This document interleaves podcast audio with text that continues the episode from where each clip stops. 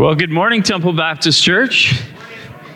It turns out Pastor James is not here, so I can preach on whatever I want.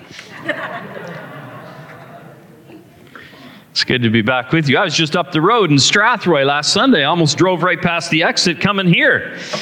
Was glad I didn't. It was snowing last week. It is good to be back with you. Let me just get organized a bit here. We're going to have communion at the end here, so let me put this where I can find it. We are beginning a new journey this morning in the book of. You are so clever. Doesn't that look great? I don't know who did that, but doesn't that look great? Really looks great. Yeah, you can clap. God's okay with clapping. Let's go to the Lord. I need his help. I want to ask for it. Thank you, Gail Ann and worship team. I could sing of his love forever. Amen. Couldn't you? Sure could. Let's pray. Father God, we, we've lifted our voices to you and the reality that who else would we turn to? You are our God and we are your people. And Father, as we start this new journey this morning through the book of Ruth, this amazing story that mirrors the redemptive, saving love of Christ, would you just impart upon our minds and hearts what it is you would have us to learn? And Father, would you help your servant this morning? Just clarify my thoughts and anoint my lips. And and just help me. We've come to hear from you. And Father God, we just, uh, as I heard all those kids go out to the treehouse, bless them this morning. Thank you for children and uh, all of those workers down there. And so bless those kids. I know that they're growing up in a difficult world. And so would you put your hand of peace and protection upon them and upon their families? And it's in Jesus' name we pray and for his glory alone. Amen. And amen. Well, as we start our uh, study in the book of Ruth this morning, uh, I'm going to, the first message we're going to have this morning is called Here for Now. Here for Now. And I want to ask you this Have you ever been stuck waiting? Anybody been stuck waiting where you're like, I'm just waiting?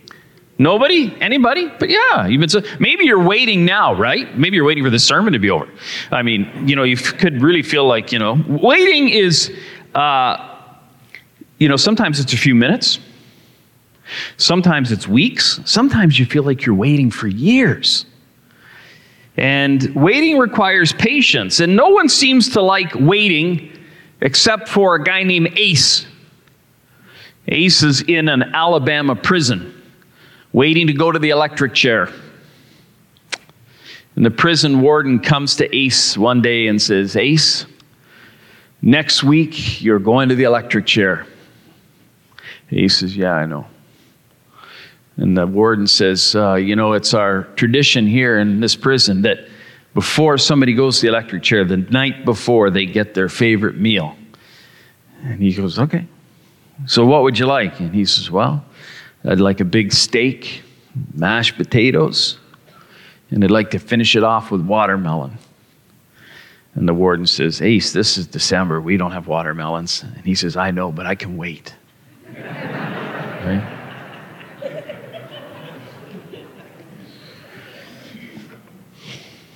Here's a little poem I landed on. Patience is a virtue. Possess it if you can. Found seldom in a woman and never in a man. Truth in that, isn't there? Have you ever been stuck in a waiting room? You know, doctor, hospital, airport, waiting for someone to come out of surgery, and time seems to stand still. And sometimes those are times of fear and anxiousness and confusion and maybe even pain. And today I want to talk about when we're stuck in the waiting room of life as we enter into the book of Ruth. And we're just going to look at the first five verses. So open your Bibles uh, this morning to the book of Ruth. Joshua judges Ruth, little book, just a few chapters, easy to go by it and miss it. You know, if you've hit Samuel, you've gone too far. So just a little book in a few chapters in the Old Testament. And we're going to begin to read. So hear the word of the Lord at. Uh, Ruth chapter 1. We're just going to study the first five verses this morning.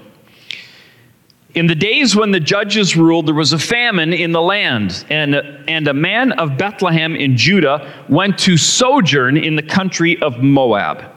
He and his Naomi, and the name of his two sons were Mahlon and Chilion. Now, when you see this phrase, in the days where the judges ruled, just to give you a, context, it's the phase in Israel's history between the death of Joshua and the crowning of Saul as king. Okay? And the story begins in Bethlehem of Judah. And maybe the irony here, the crisis here, is apparent that Bethlehem, which means house of grain or house of bread, and yet there's no food in Bethlehem. There's a famine there. And so let's keep reading. Uh, reading on. They were Ephrathites from Bethlehem in Judah. They went into the country of Moab and remained there.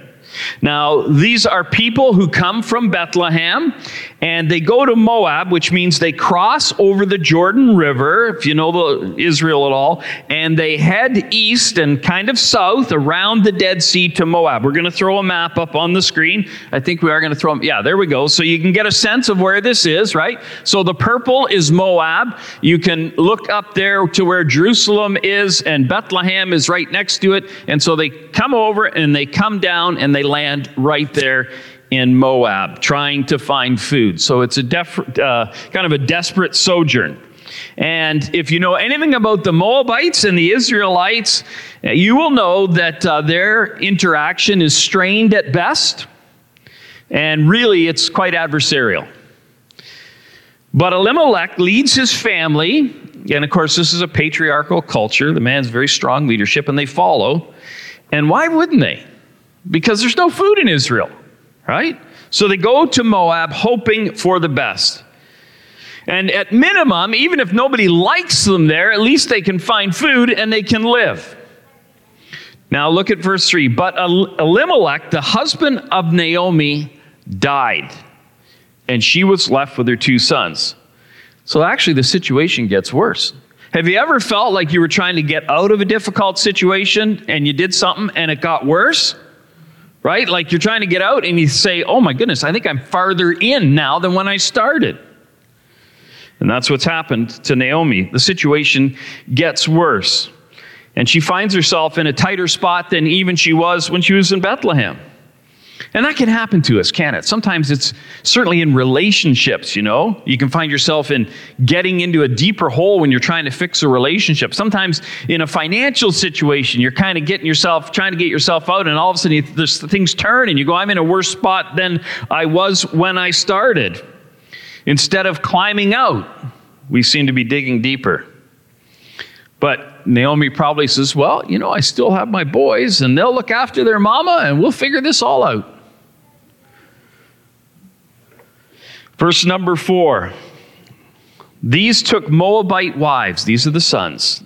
The name of the one was Orpah, and the name of the other Ruth.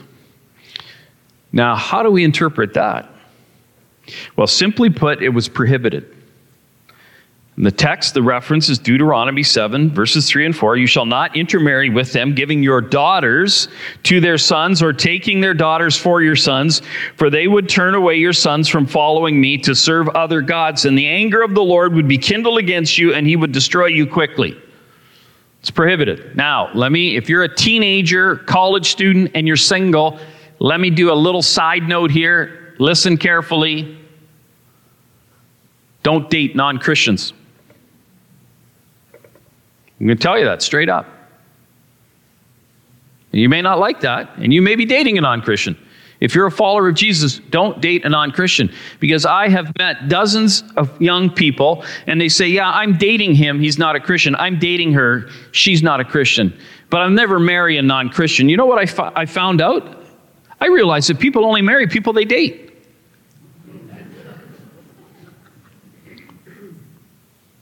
God, it's not in God's will for you to marry a non Christian. And I can tell you story after story after story where ultimately that turns into heartache, especially when you have kids. changes the dynamic. Don't date non Christians. So the boys got their way by marrying Moabite wives. It was their choice. And it appears that Naomi permits them in doing so. Look at the last part of verse 4. They lived there about 10 years, and both Mahlon and Chilion died. Oh my goodness. Naomi. So that the woman was left without her two sons and her husband. Can you imagine? Naomi is deserted. Husband is gone, sons are gone, there's no grandkids, and she's a foreigner amongst what has historically been very unfriendly people. But the book of Ruth, friends, as we're going to journey through, is glorious and beautiful story of people coming together for good. But when you read these first five verses of Ruth, it's a downer, isn't it? You read those first five verses and it's like, you know, you read this, the power of redeeming love. So far, it's really not good. But the book doesn't end. So the question I want to ask you is what if you were Naomi as we start this morning on this new journey? What do we do when we find ourselves in unfamiliar places and unfamiliar experiences, and often when fear and disappointment roll in? What do we do? Is it possible to have a sense of anticipation amidst the difficulty and despair? What do I do when I'm waiting? This morning, I want to give a few biblical principles that have been helpful to God's people while God has you in the waiting room. So, if you're in the waiting room right now in life, this may be very helpful. If you're not, one day you likely will be. So, let me give you these. We'll walk through this, okay? The first one is this, you have to remember this. When you're in the waiting room, remember that my significance is not determined by my place or my position. My significance is not determined by my place or my position. And this is so difficult when you're in the waiting room, when things seem to have fallen in on you. You feel like you're sidelined or marginalized. Others are doing great things and you're stuck there, right? Isaiah 40, 30 and 31, familiar verses, you might remember them, right? Even you shall faint and grow weary, but young men shall feel, fall exhausted, but they who wait on the Lord will renew their strength. Right? The key is the wait. The key is the wait. Because so often in our lives, we look back and we realize what is past is prologue. Have you ever realized that? You look back and you go, oh, that's what God was doing. But that's impossible to understand, virtually impossible, if you are enslaved by what the world thinks of you. Let me say that again. You're going to find waiting extremely difficult if you are captivated and overly concerned, enslaved by what the world thinks of you. So you need to remember that your significance, your significance as a person, is not determined by your place or your position. Not in the least. Psalm 33 20 through 22. Our soul waits for the Lord. He is our help and our shield, for our heart is glad in him. Because we trust in his holy name. Let your steadfast love, O Lord, be upon us even as we hope in you. When you are waiting and you feel like you're not significant and you feel like your position is meaningless, ask for God to comfort you and bring his comfort into your life. Second thing I want you to notice. Second thing I want you to notice. My goal is to wait and listen, not analyze and tell. Telling God what to do edits God and it typecasts you. Let me say that again. Telling God what he should do edits God and it typecasts you.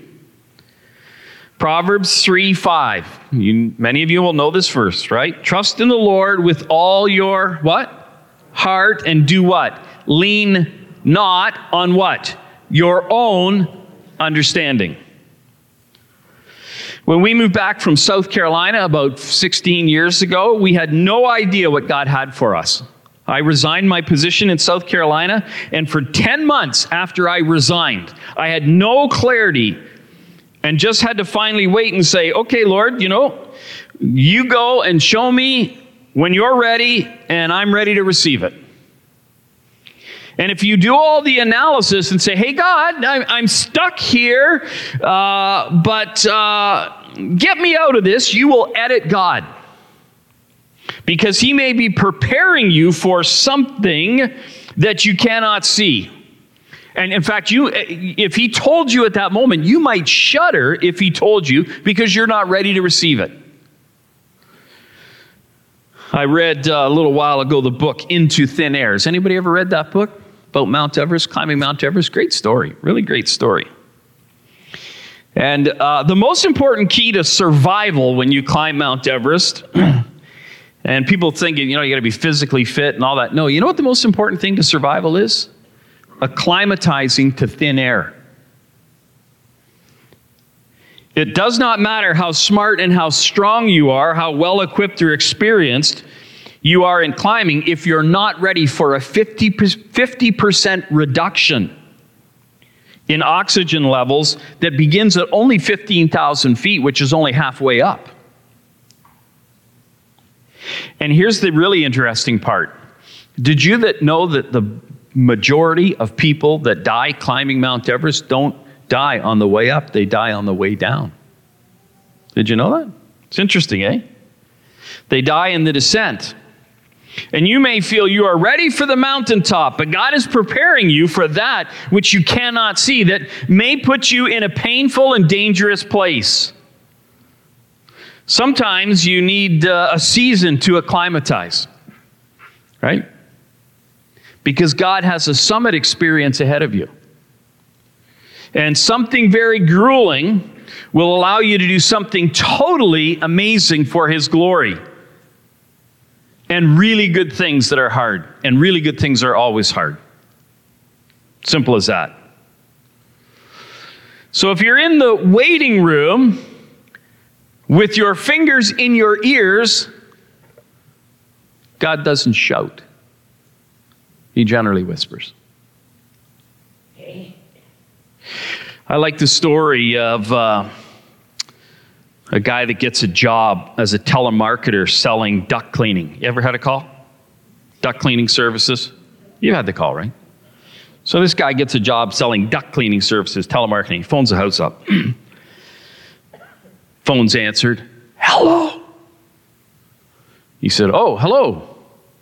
Uh, my name's Rick. Uh, are, you, are you a child? Yes, my name's Thomas, and I'm seven years old. He goes, Okay, Thomas. Thomas, can I speak to your mom? Is your mom there? She's here, but she's busy. Oh. Uh, will she be free? Like, what's she doing? She's talking to a policeman. Oh, okay. What about your dad? Is your dad here? Yeah, my dad's here but he's busy too. Oh, okay. Well, what's he doing? He's talking to the firemen. Oh. Wow. Is there any other adults there, Thomas? Yes. I have an older brother and an older sister, but they're busy out in the yard. Oh, wow. Everybody's really busy at your house, Thomas. What's everybody so busy doing? Well, they're looking for me.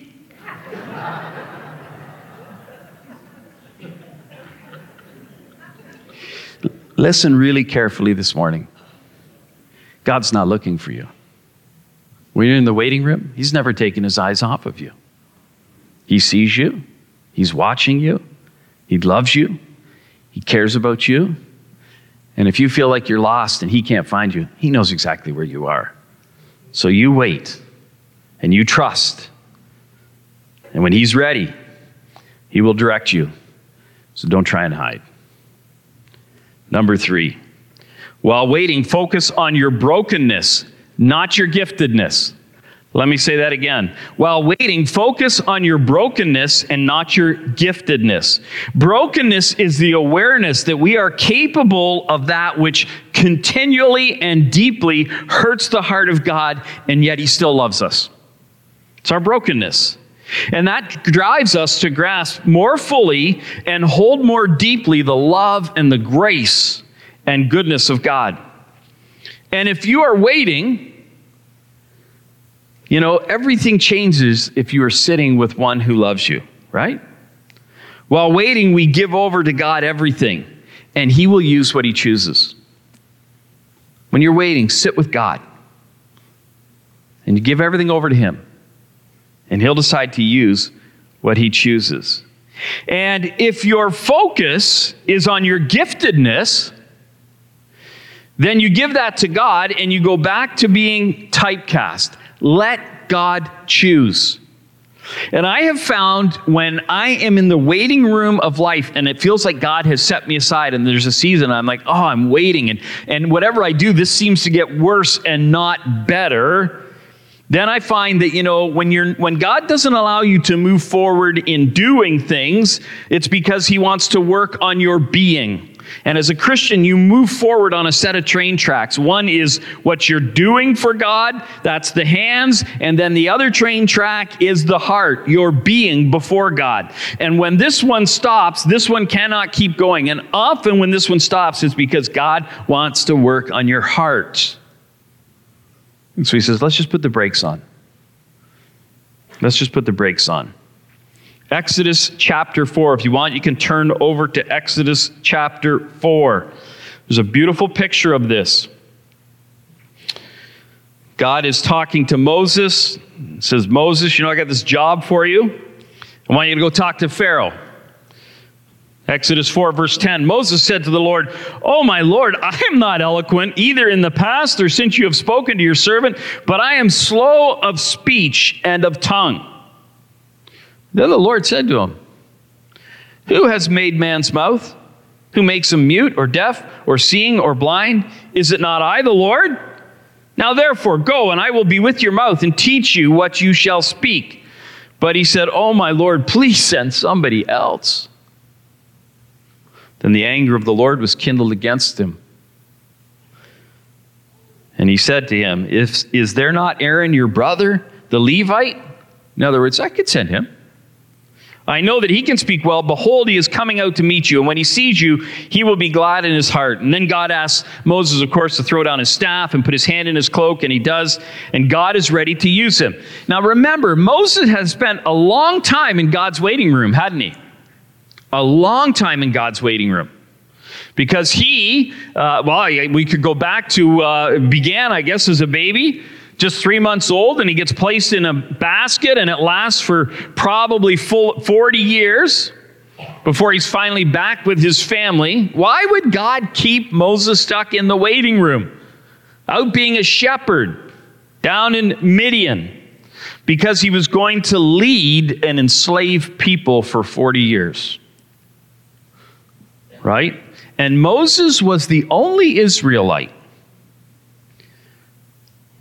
in that whole group of Israelites that he would lead through the desert who had not lived under slavery. And God knew the pessimism and the cynicism and the inability to trust that would take root in people who had experienced blistering enslavement. And a man of that poisoned heart could not lead them. So Moses was his man. And while he's waiting down there in the desert of Midian, he reflected on killing the Egyptian and realized his heart was capable of wickedness. God is working in the waiting room. Let's go back to Ruth. Number four. I commit to doing what is right regardless of my rights. When you're in the waiting room, you commit to doing what is right regardless of your rights. While waiting, the natural ungodly reaction is to begin to focus on, well, this isn't right. This isn't right. I demand my rights. The thing with Naomi is she had no one, no one to demand any rights from. But you know, often that's what we do, right? When we're in the waiting room, we begin to assign fault and responsibility on the human level. Well, I'm stuck here because of this. Now we go back to Proverbs chapter 3. Trust in the Lord with all your heart and do not lean on your own understanding. See, when we demand our rights in the waiting room, we're leaning on our own understanding. That's what we're doing. Right?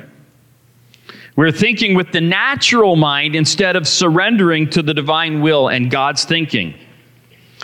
And if you live by your rights, listen carefully, you never grow beyond your own demands. And that's kind of a sad place to end up. Let me go back to verse number three. But Elimelech, the husband of Naomi, died, and she was left with her two sons.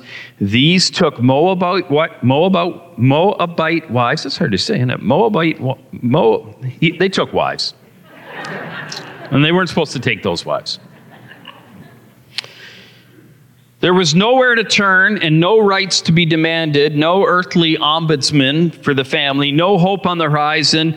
And there she was for now, Naomi and those boys. So they were in a tight spot and then they are disobedient. Listen carefully. I want you to get this. Listen carefully. Disappointment and despair is often a doorway to disobedience. Did you hear that? When you're disappointed and in a place of despair, Satan wants us to believe that pain is a free pass for sin. Well, I'm feeling so badly, I've been mistreated, I've been hurt, and so Satan wants you to believe that that's a free pass for sin. You know, God will be okay with this because, man, I've really taken it on the chin. It's a great trick of Satan. Great trick. When the fog is so thick that you are stuck, trust in God because after verse 5 of Proverbs chapter 3, this won't be too astounding, comes verse 6. In all your ways, what do you do? Acknowledge him, and he will make your path straight. So you lean not on your own understanding, but trust in the Lord. And in all your ways, in anything you're going to do, you acknowledge God. Say, God, you are on the throne. You're in charge. I am stuck. I am waiting, but I acknowledge you. I want to follow after whatever you have for me. And then He will say, Good, thank you. I'll make your path straight. I'll see you through and I'll see you out. And if you cannot trust God in the dark, my experience is you're probably not going to trust Him very well in the light. Now, a promise. The last principle I want to give you. It's a promise, and it's a great promise when God has you in the waiting room. And it's this What God has for me, no mortal can take from me. Let me say that again. What God has for me, no mortal can take from me. Nobody can take away what God ultimately has for you. If you believe in the sovereignty of God. Now, you can ignore it, you can try and run away from it, but the waiting room has Naomi and Ruth here. But only for now. An amazing story is about to unfold, and we're going to journey through the story in the next several weeks. And we will see God's hand in it over and over and over again. While waiting, we can get caught up in Facebook fantasies. Right? You're in the waiting room, your life seems like mm, you've been marginalized, right? You've been traumatized, you've been set aside, and you get involved in what I call Facebook fantasies. Others are getting blessed, their life is better, they got cooler stuff. You know, the, you go on uh, you go on Facebook and they've they're posting their dinner. It's a it's a it's a rack of lamb from the Big Fish Steak and Lounge. Now, I've never been there, but if you'd like to take me there, I will go. But you know, they got you know they're sitting there and the big rack and they oh, we're at the because I understand it's pretty nice there. It's pretty nice there. Yeah, it's pretty nice there. Okay. Like, uh, did I mention that I would go if you wanted to? Okay. So you you know you, you see this is what happens to us. This is what so you know you look on so and they go oh and you go oh I got the rack of lamb at the big fish that, you know and you you read that and then you go look in the oven at your DiGiorno pizza on the second rack of your oven right. And you can feel that way and say, like, everybody else is doing cooler, better stuff, and here I am, and I'm struggling, and I'm waiting, and I'm set aside. Listen, listen. Don't work when you're waiting. Don't work at competing and don't spend time comparing. That's the devil. I'm going to compete with others and I'm going to compare myself to others. That's the devil. And basically, what you're saying is, God, you don't really know what you're doing in all of this and you will find yourself deeper into the hole, which is what happened to Naomi after her husband died, you see. And the boys married these Moabite wives, and she, the text doesn't tell us, it doesn't sound like there was a lot of protest. And so they were in a deep hole, and, you know, we need to have wives so that we have kids and we'll have the family, we'll, we'll carry on, but they get themselves in deeper, competing and comparing. Don't look over your shoulder and take the gaze off the journey in front of you. Listen to this second only to suffering. Waiting may be the greatest teacher and trainer in godliness, maturity, and genuine spirituality most of us can encounter. So you go to law, go to God. Here's what Eugene Peterson says. Listen to this. Waiting in prayer is a disciplined refusal to act before God acts. Isn't that good? It's a disciplined, a disciplined refusal to act before God acts. You're going to wait.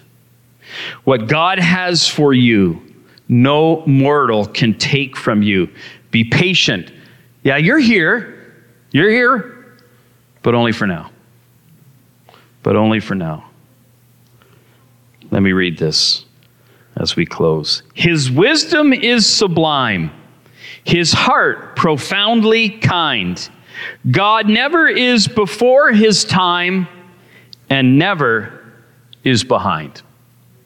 Never is behind. Let's pray, and then we'll have communion. Father God, we love you.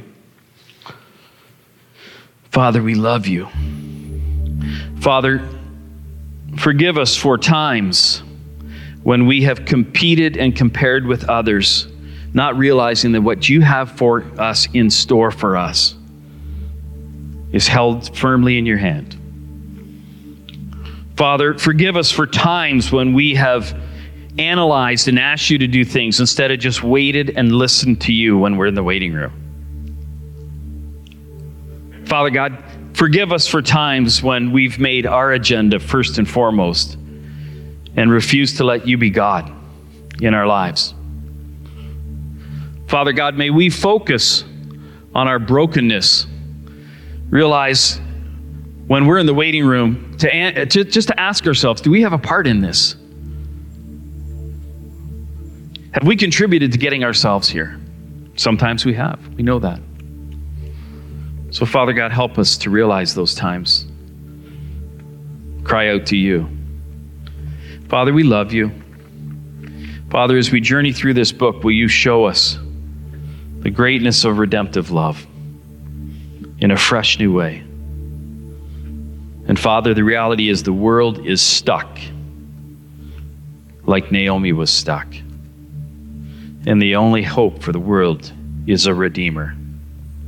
And we have one in the Lord Jesus Christ, where you have placed your glory and your wisdom for us to see so clearly and so profoundly. We love you, Lord. We want you to hear that from our lips this day. In Jesus' name we pray. Amen. Amen.